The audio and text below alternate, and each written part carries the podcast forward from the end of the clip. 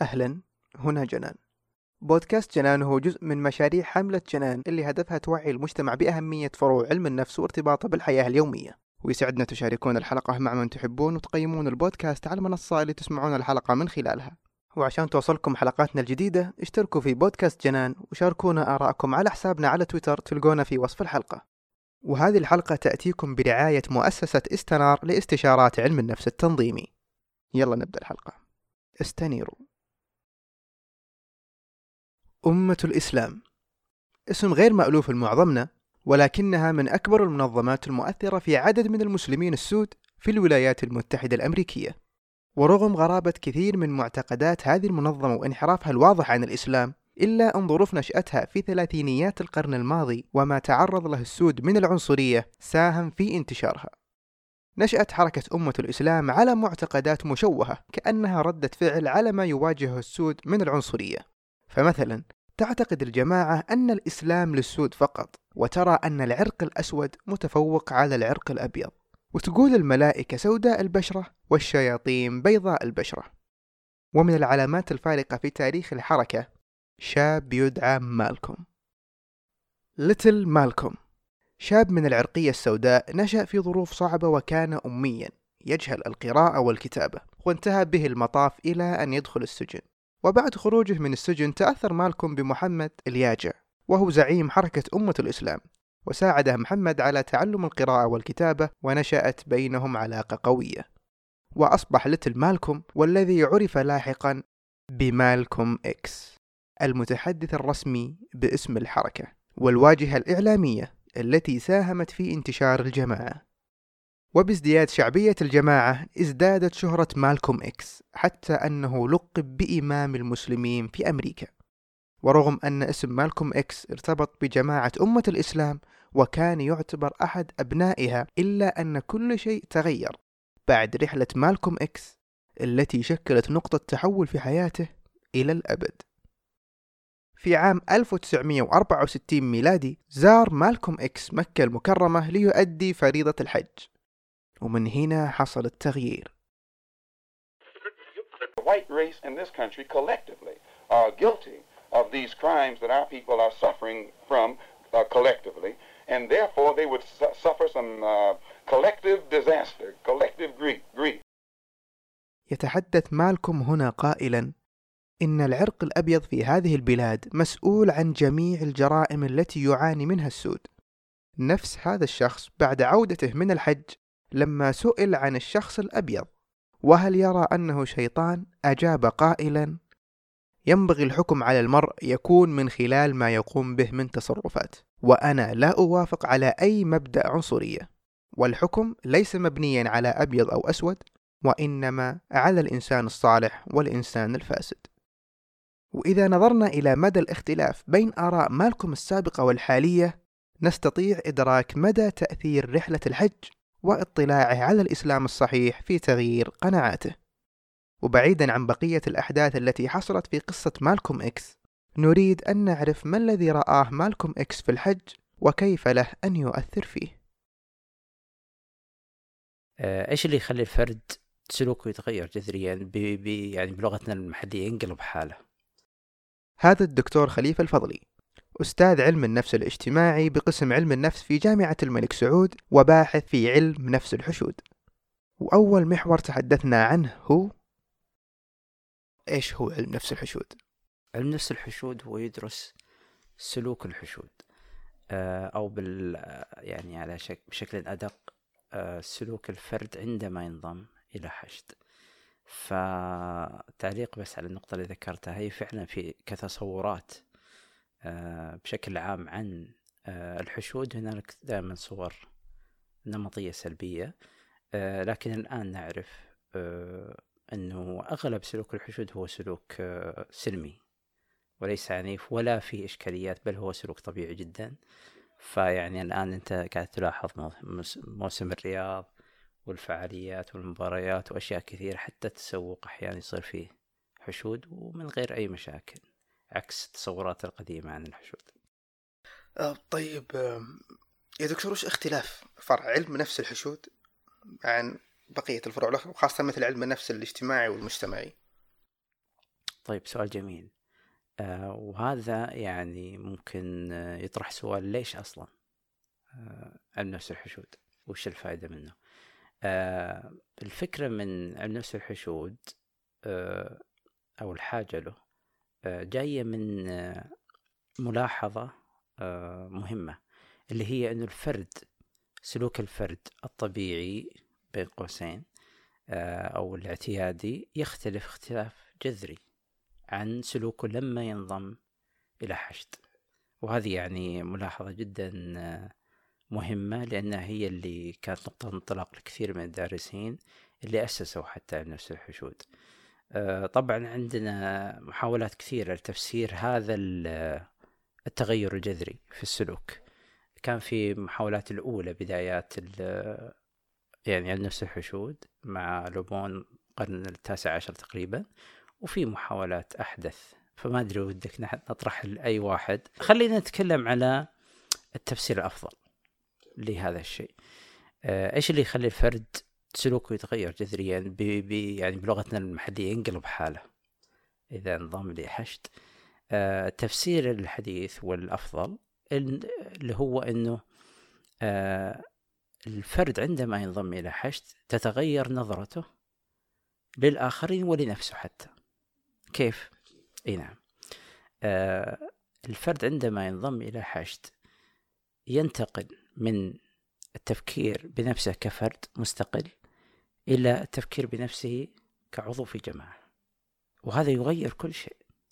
يعني الهوية الاجتماعية تأخذ مكان الهوية الفردية. ال social identity بدل ال personal identity وهذا يغير أشياء كثيرة منها قضية المعايير معايير السلوك. آه معايير السلوك هي الأشياء آه اللي نتربى عليها ونأخذها من المجتمع لما هو صح وخطأ. فالمجتمع العام عنده معايير السلوك آه معينة. لكن آه، عندما تنضم إلى جماعة محددة يعني مثلا إحنا نعرف موضوع السب كلتشرز وكذا إن معايير الاجتماعية تختلف من جماعة لأخرى. فبعض الجماعات ربما تكون لها معاييرها الخاصة أهدافها الخاصة. فبالتالي الفرد عندما ينضم لهذه الجماعة يتبنى معاييرها لأنه قاعد يفكر بنفسه كفرد من أفراد هذه الجماعة. فيبدأ يتصرف وفق معايير الجماعة وهذا اللي يعني يخليه يتغير سلوكه بشكل كبير. فأنت مثلا في صالة بيتكم ما تجلس تصارخ وتناطط وكذا.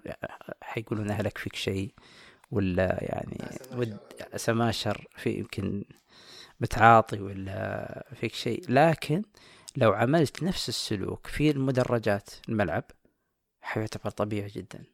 لأنه الآن أنت ما أنت آه، أخ أو أب أو ابن في بيتكم. لا أنت مشجع رياضي آه، يعني تحاول تشجع نادي معين. وفي هذا الإطار عند معايير السلوك ضمن المشجعين هذا شيء أمر طبيعي جدا. فوقس على ذلك أشياء كثيرة يعني. دكتور على كلامك هذا يعني في يعني أسمع حاليا في المجالس مصطلح اللي هو ذوبان الهوية. هل هذا المصطلح صحيح بما أنك قلت أن الفرد لأن صار تبع جماعة؟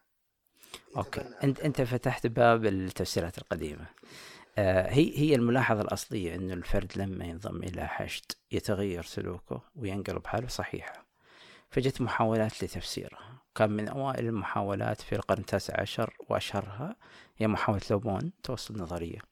ولوبون ليس متخصص بعلم النفس ولا يعني دراسة اجتماعية لكنه استفاد من علوم عصره. علوم عصره كانت بدائية في ذاك الوقت وتعرف طبيعة آه، العلم هو التراكمية. فكانت العلوم في وقته يعني الأشياء الأدوات المتوفرة له أصلا بسيطة. فكان من ضمنها فكرة قضية ذوبان الهوية آه، فكرة الإيحاء والتنويم المغناطيسي. مفهوم أيضا اسمه العقل الجمعي. انه الجماعة يسيطر عليها كأنه عقل خارجي كأن زي ما النحل في خلية النحل يتحركون وكأنه في يعني في شخص يسيطر عليهم ويوجههم وكذا. هذه كلها أفكار كانت بدائية. فالآن ثبت عدم صحتها. آه، ذوبان الهوية واحدة من هذه الأفكار أنه الفرد يتغير حاله لأنه شخصيته تذوب فيصبح آه، صدى للجماعة نفسها. أي شيء تسويه الجماعة هو يعمله. وتمحي هذه المعايير الاجتماعية. وطبعا آه، دراسات الحديثة الميدانية واللي فيها ملاحظات آه، وجدت أن هذا غير صحيح. يعني الفرد يظل مسيطر على نفسه وعنده قدرة على التحكم آه واعي بكامل التصرفات اللي إيه يكون فيها. ولكن تغير السلوك سببه أنه هو تبنى معايير مختلفة. على سبيل المثال يعني في إحدى المدن البريطانية في الثمانينات كان في أعمال شغب ضد الشرطة. يعني الشرطة قتلت شخص أسود وكذا فصار في شغب ضدهم كان المتظاهرين آه، لما تمر سيارة الشرطة يرجمونها بالحجار آه، فبعدين بعد ما راحت سيارة الشرطة مر باص فقام واحد من المتظاهرين ورمى حجر فمسكوه قالوا يعني عسى ما شر. آه لا إحنا مشكلتنا مع الشرطة. الباص هذا يعني يخدمنا كلنا ما, ما عندنا مشكلة. ف وهذا موثقة في في دراسة حتى. آه فالقصد إنه العنف في الحشود حتى يعني قلنا إحنا أصلا الحشود ليست عنيفة غالبا لكن حتى في الاستثناءات اللي هي الحشود العنيفة زي الشغب وبعض المظاهرات آه، العنف هنا ليس عشوائي ولكن عنده هدف محدد وهو وسيلة. يعني مثلا في مظاهرات لندن في 2011 حصل تكسير المحلات وحصل حرق حتى بعض المحلات ونهب. فالقصد إنه إحنا ما ننفي وجود هذه الأشياء لكن نبغى نفهمها ليش تحصل وكيف تحصل. فمع التوثيق وجد أنه هذه الأشياء حصلت في أحياء معينة اللي هي الأحياء تعتبر غنية. وحتى المحلات اللي تم تكسيرها ونهبها وحرقها وجد أن غالبها كانت شركات كبيرة وسلاسل محلات بينما تركت البقالات الصغيرة والأشياء هذه اللي حقت المهاجرين والناس البسطاء. كأنها عملية منهجية. أيوة. ففي هدف يعني أحيانا يكون النهب والحرق آه، هدفه يعني إرسال رسالة أو آه، يعني شكوى ضد جهات معينة. يعني إحساس يمكن ظلم طبقي أو أو شيء من هذا القبيل. لكن الأكيد أنه ما هو عشوائي. آه، دكتور بما إنك قلت اللي هو جوستافو لوبون جوستافو لوبون تكلم عن موضوع الحشود أكثر من من 100 سنة تقريبا. فوش الإشكالية لو يعني صرنا نتعامل مع الحشد بمبادئ لوبون في الوقت الحالي؟ هو نرجع نقول إنه لوبون هو قدم أول نظرية فيحمد له هذا الشيء المحاولة الأولى. آه لكن نرجع نقول العلم من صفته التراكمية. فهل أنت ممكن تتعالج الآن بطب القرن التاسع عشر أو أو حتى تربي أولادك؟ يعني على سبيل المثال قبل عشرين سنة كان الضرب مسموح والآن الضرب يعتبر ضرب بالمدارس طبعا أو حتى الآباء وكذا يعني هو شيء خطأ ما ما المفترض نعمله. فالقصد إنه العلم تطور عندنا نتائج أفضل فهم أفضل لسلوك الحشود وبالتالي عندنا طرق أفضل للتعامل مع الحشود لأنه العملية ما هي قضية انتقام وسيطرة هي إنه إحنا نحاول نتجنب تحول الحشد من مسالم إلى عنيف بأي طريقة. فالتوصيات اللي كانت قبل 130 سنة آه، من لوبون آه، ثبت إنها غير صحيحة بل إنها ممكن يعني تقود إلى عكس ذلك. آه، على سبيل المثال يعني في توصيات زي مثلا إنه الجماهير لا تفهم إلا لغة القوة. فهذه كانت رسالة صريحة للمسؤول عن التعامل مع الجماهير إنه يعني آه، يتعامل معها بعنف أو كذا. بينما الآن الدراسات الحديثة أثبتت إنه مثلا القيام بالعنف تجاه الجمهور يعتبر عدوان غير مبرر ويشعرهم آه يعني بالمظلومية آه وخاصة العقاب الجماعي. يعني لما أنا أكون ضمن مجموعة وتجي أنت واحد سوى خطأ تجي أنت تعاقبني أنا. طبعا هو قائم على الافتراض أصلا أنه الحشد هذا متجانس هو غير متجانس بالضرورة. لكن لما أنت توقع عليهم العقاب الجماعي أنت ارتكبت أكبر خطأ ليش وحدتهم كلهم؟ هم غير ما كانوا موحدين وحدتهم ضدك كمان. إنه أنت الآن أصبحت الظالم. زدت الطين بالله. اي وأصبح آه ارتكاب العنف تجاهك مبرر لأنه أنت ظلمتنا فبالتالي إحنا ندافع عن أنفسنا. بينما لو أنت آه عاقبت الشخص اللي ارتكب الخطأ ووضحت للآخرين ليش أنت قاعد تعاقبه. هنا أنت حيت هذا الشيء وهذا الشيء حصل حتى في مثلا كأس كأس أوروبا في البرتغال 2004 آه، كان في مجموعة من الخبراء آه، يعني ساعدوا الشرطة ال- البرتغالية في التعامل مع الحشود خاصة المشجعين الإنجليز إنه يعني يخوفون أكثر من ال- الجنسيات الأخرى بسبب جماعات الهوليجن اللي يسوون مشاكل وكذا. فأعطوهم التوصيات هذه ولقوا إنه لما يعني أنت ما تقوم بالعقاب الجماعي حتى الجماهير بينهم يصير يعملون سيطرة على المشاغبين الموجودين بينهم. آه، حتى لأنهم جايين هم يستمتعون جايين يشجعون منتخبهم ويرجعون هم مو جايين عشان يعملوا مشاكل. بينما إذا أنت يعني الشرطة عاقبت الناس الأبرياء هذولا آه، ممكن المشاغبين هذول يصيرون قادة للحشد لأن هم الأقوياء أو الكذا والمؤهلين للدفاع عن الباقين. فكأنهم يصطفون خلف المشاغبين بدلا من إنه يعني يعملون سيطرة على على المشاغبين القلة أصلا. قبل أسبوعين كنت جالس مع شباب يعني وكنا نسولف عن وش افرع علم النفس ال- ال- الجديده أو اللي ما هي مسموع بها آه، فيوم جيت عند علم نفس الحشود قال واحد منهم وش ذا الفسقة؟ يعني هو كانت وجهة نظر إنه يرى ما له داعي ندرس الحشود يرى إنها رفاهية زا- زايدة. فيعني صدق خلاني أتساءل ليش دراسة أو فهم الحشد مهم جدا. طيب. الآن نروح بعيد. الحج. زين. آه الآن عن نفس الحشود يعطيك توصيات واضحة. أنه لازم تفهم الحشد اللي أمامك ثم تتواصل معه تعطيه معلومات كافية. زين. حتى تكسب ثقته. آه ثم تيسر حركته. وليس عكس ال- ال- النموذج القديم اللي يحاول السيطرة على الحشد وتقييد حركته. هذه كلها توصيات الجديدة وكلها تطبق في الحج حاليا. فتشوف كيف يعني مثلا آه، الشرطة أو كذا ما يستعدون ال- ال- ال- الحجاج أو الحشود أو يخيفونهم أو كذا بالعكس يعني في آه، حتى التواصل مع مع مع الحجاج اختلف كثير ويستخدمون نظرية الهوية الاجتماعية يعني بالمناسبة يعني في البداية كانوا يشتكون آه، إدارة الحج أنه الحجاج ما يسمعون أو لا.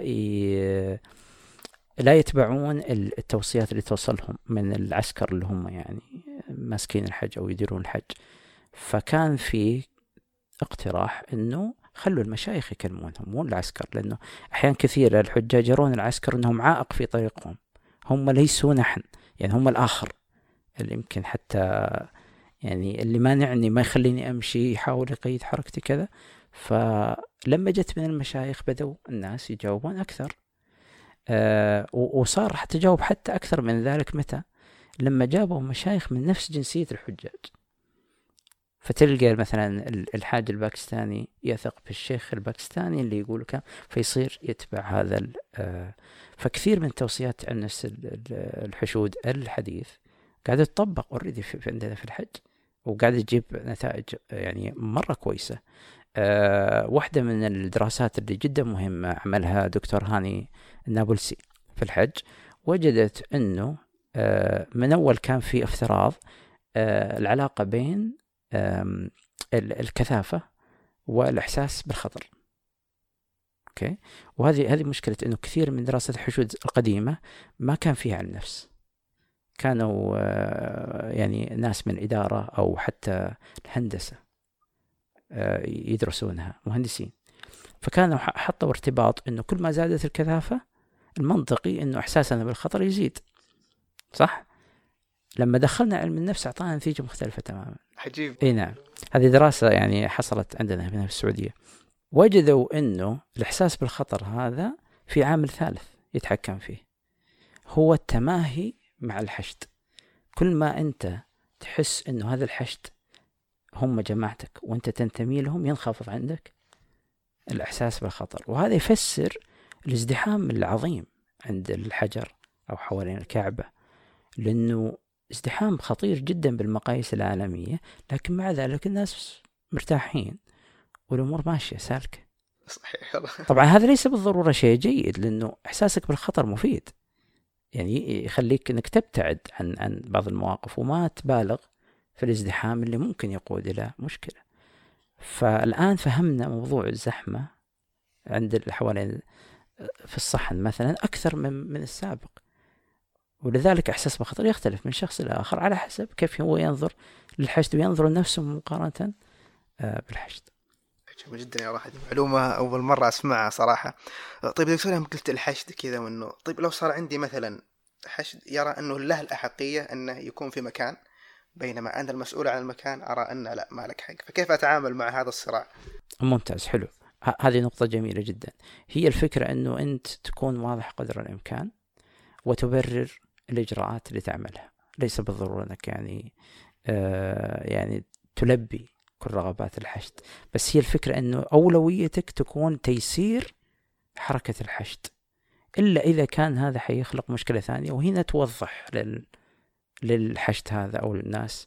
توضح لهم ليش أنت ما أنت قادر الآن تيسر حركتهم لأنه في مشكلة أكبر أو كذا. فهو التواصل الأساس هو التواصل. طبعا الخطوات اللي قبلها لازم تكون أنت أسست الثقة بينهم. ولازم تكون فهمتهم. لأنه إحنا قلنا إيش؟ المعايير الاجتماعية تختلف من حشد إلى آخر. فحشد الحج مختلف معايير سلوكه مختلف عن يعني جماهير كرة القدم مختلف عن آه، حضور حفلة رابح صقر مثلا. كل حشد من هؤلاء له له معايير مختلفة. فأنت لازم تفهم السلوك الطبيعي بين قوسين لهذا الحشد حتى تعرف متى يكون عندك مشكلة ومتى ما يكون في مشكلة. طيب هل دكتور الحشد له أنواع؟ تمام. في في قوانين عامة للحشد زي ما قلنا إنه مثلا آه فيه تعاضد أو كذا. العمليات النفسية الأساسية موجودة لكن اللي يختلف زي ما قلنا المعايير الاجتماعية لكل حشد. لأنه كل حشد عنده هدف معين أو يعني آه، اهداف يحاول تحقيقها فلازم أنت تفهم إنه المحرك الأساسي هو واحد لكن الصور آه، آه، يعني لازم تكون مختلفة. ولذلك تفهم هذه الأشياء وتحاول آه، يعني التعامل معها بناء على هذا الفهم. لذلك هي الخطوات اللي قالوها أنه افهم زين ثم تواصل ثم يسر. ما لن تستطيع تتعامل مع الحشد إلا بعد ما أنك تفهم هذول الناس آه، آه، إيش يبغون بالضبط. وش الأشياء المهمة بالنسبة لهم؟ وش الأشياء الصح والخطأ؟ يعني المعايير زي ما تكلمنا.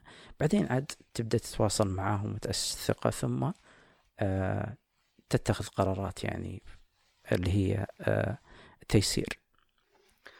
طيب يا دكتور هل استجابة الفرد داخل الحشد هي استجابة آلية تلقائية ولا في عوامل يعني فردية لها دور بشكل كبير في استجابته؟ جميل. آه الجواب البسيط لا ليست آلية.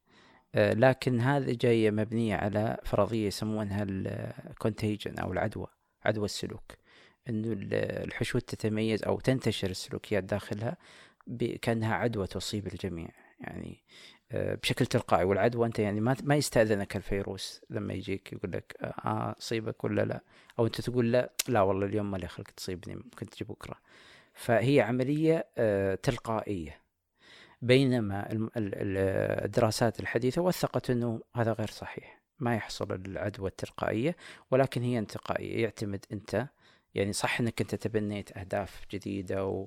وصار عندك يعني آه، اختلفت أولوياتك بمجرد انضمامك للجماعة لكن يظل عندك سيطرة على نفسك زي ما ذكرنا الأشخاص اللي رموا الشرطة لكن ما رموا كذا. فما فيعني ما ما قلدوه. في واحد منهم رمى على الباص بس الثانيين ما قلدوه عارف. آه، أشهر مثال اللي يفند قضية العدوى السلوكية داخل الحشد آه، اللي هي صور الصدام بين الشرطة والمتظاهرين. لو تشوف الحين أبحث جوجل جوجل images عن riot مثلا أو أحداث شغب أو كذا راح تجد صورة وتقدر ترسم فيها خط فعلي كذا بين حشد الشرطة وحشد المتظاهرين. وهنا السؤال لو كان الأمر عدوى والإنسان ما عنده سيطرة على نفسه آه ليش ما الشرطة يصابون بهذه العدوى؟ صحيح. صح ولا لا؟ اي يعني يحصل يحصل ترى في بعض يعني مثلا آه بعض الثورات وكذا انه بعض رجال الشرطة ينضم للمتظاهرين. لكن هل هي عدوى هل فقد السيطرة على نفسه؟ لا. هو يرى أنه الجماعة اللي هو ينتمي لها فعليا أو خلينا نقول حاليا اللي هي الشرطة ما عاد تمثله ولا تمثل فينضم فهو ت... هذا استثناء. لكن الواقع أنه الشرطة شرطة والمتظاهرين متظاهرين. عارف؟ صحيح. طيب يا دكتور الفرد داخل الحشد هل يشوفه كمجتمع له ويحس بالانتماء لهم؟ جدا. جدا. لأنه اللي يخلق أصلا الهوية الاجتماعية هذه هو الإحساس بالمصير المشترك. وهذا موجود حتى يعني في مجال الكوارث آه، طبيعية آه، يسمونها الماس حالات الطوارئ العامة مثل التفجيرات وأشياء زي كذا. وجد أنه الأشخاص اللي ما بينهم أي علاقة أصلا لما يواجهون تحدي مشترك آه، يبدأون يرون أنفسهم كجماعة ويبدون يتصرف على ذلك بسبب موضوع أنه يبدون يحسون أنه في مصير مشترك بينهم. مثال ذلك تفجيرات 2005 في دراسة عليها. طبعا ال underground اللي هو قطار الأنفاق في لندن معروف إنه من المعايير الاجتماعية بين الإنجليز والناس اللي ساكنين في لندن إنه أنت ما تتكلم مع أحد ابدا.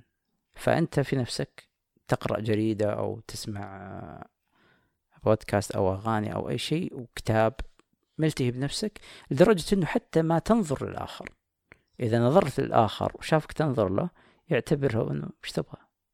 فما في يعني مرة فردية عالية جدا. فاللي حصل في 2005 أن الناس هذول اللي ما كانوا حتى يطالعون في بعض لما بعد ما حصل التفجير بدأوا يتكلمون مع بعض بدأوا يسألون بعض بدأوا أنه تحتاج مساعدة. طيب تعال خلينا ننسق الجهود مع بعض نفتح الباب.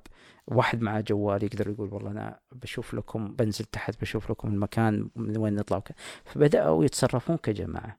حتى وجد إنه في أشخاص اعتنوا بآخرين يعني مصابين أو كذا أو يحتاجون مساعدة هم ما يعرفونهم نهائيا. إيش اللي خلى الناس تتصرف بالطريقة هذه يتصرفون كجماعة؟ هو إحساس إنهم في موقف يواجهون تحدي مشترك وبالتالي يجب إنهم يتصرفون يساعدون بعض. هل تقدير الذات يتأثر بالحشد ولا لا؟ والله سؤال صعب هذا. آه. بس هو وجد إنه أصلا آه، يعني تعدد الانتماءات الاجتماعية مفيد للصحة النفسية بشكل عام حتى وجد إنه مفيد للصحة الجسدية. فأعتقد إنه مفيد آه، لأنه إذا كان عندك تعدد انتماءات وجماعات كثير حتى لو تخسر واحدة منها أو يحصل لك مشكلة هناك مصادر أخرى. آه، في دراسات حتى نظرت لموضوع المظاهرات أو الحشود يعني اللي يتكرر انه مثلا واحد أول مرة يدخل في قضية ويبدأ يدافع عنها حتى لو مو شرط سياسية يعني بيئية أو يعني اجتماعية أو كذا لما ينضم لجماعة ويبدأ آه، يدخل في هذه القضية هذا يعطيه إحساس بالامباورمنت اللي هو التمكين يحس إنه هو قادر على عمل أشياء وإنه في جماعة تسنده آه، وتدعمه. وهذا لقوا أنه يحفزه للانضمام إلى قضايا أخرى وجماعات أخرى طيب دكتور نجي الحين لسؤال المليون ريال قسم إدارة الحشود في وزارة الحج والعمرة هل تشوف أنه مهم يكون فيه قسم لعلم نفس الحشود ولا لا؟ آه ما هو بالضرورة قسم علم نفس الحشود يعني لكن هم already من زمان بدأوا بالاستفادة من من علم نفس الحشود زي ما قلت لك في التعامل مع الحجاج تغيير طريقة التعامل معهم والتواصل معهم والميل إلى تسهيل حركة الحجاج. فهم already مستفيدين لكن لا شك أنه نحتاج أكثر. آه، حتى تصميم المباني أصبح يراعي السلوك. يعني آه، جسر الجمرات مثال جدا ممتاز قضية الانسيابية في الحركة وكذا. هذه كلها تراعي السلوك. فهو موجود وهم حاسين بأهميته ويرغبون حتى. لكن قد يكون في تقصير منا إحنا إنه ما عندنا الناس اللي آه، مؤهلين بشكل كافي أو يعني مستعدين يشتغلون في هذا المجال. بس في في رغبة أنا لمستها تواصلت معاهم في رغبة جميلة جدا واحييهم عليه. دكتور عرفنا إنه عندك بحث عن الحج فودنا يعني إذا في إمكانية تكلمنا عن هذا البحث اللي قاعد تشتغل عليه. آه طيب. البحث هذا لا, زال أولي وهدفه دعم يعني أو الجهود الحالية الموجودة أصلا في آه، التعامل مع الحشود الحج من خلال إحنا قلنا إنه كثير من آه، الجهود اللي في إدارة الحشود آه، كان بادر فيها المهندسين و يعني الزملاء من الإدارة وتخصصات أخرى. وإحنا متأخرين لسه ما قدمنا المساهمة الكافية لفهم. يعني ما دخلنا العوامل النفسية والسلوكية في فهم الحشود هذه. فبحثنا هذا هو الخطوة الأولى. حنا قابلنا مجموعة كبيرة من المسؤولين عن الحج آه، واستفدنا من خبرتهم. آه، كمان قابلنا مجموعة من الحجاج. فهدفنا أنه نتعرف على العوامل السلوكية اللي تأثر على آه، تجربة الحاج أثناء التحرك في مراحل الحج بشكل عام. إيش الأشياء اللي ممكن تسهل والأشياء اللي ممكن تعيق حتى.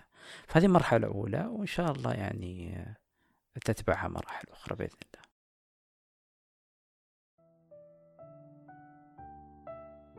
وفي الختام علم النفس يحاول يفسر جميع جوانب حياتنا اليومية وعشان كذا علم النفس في حياتنا.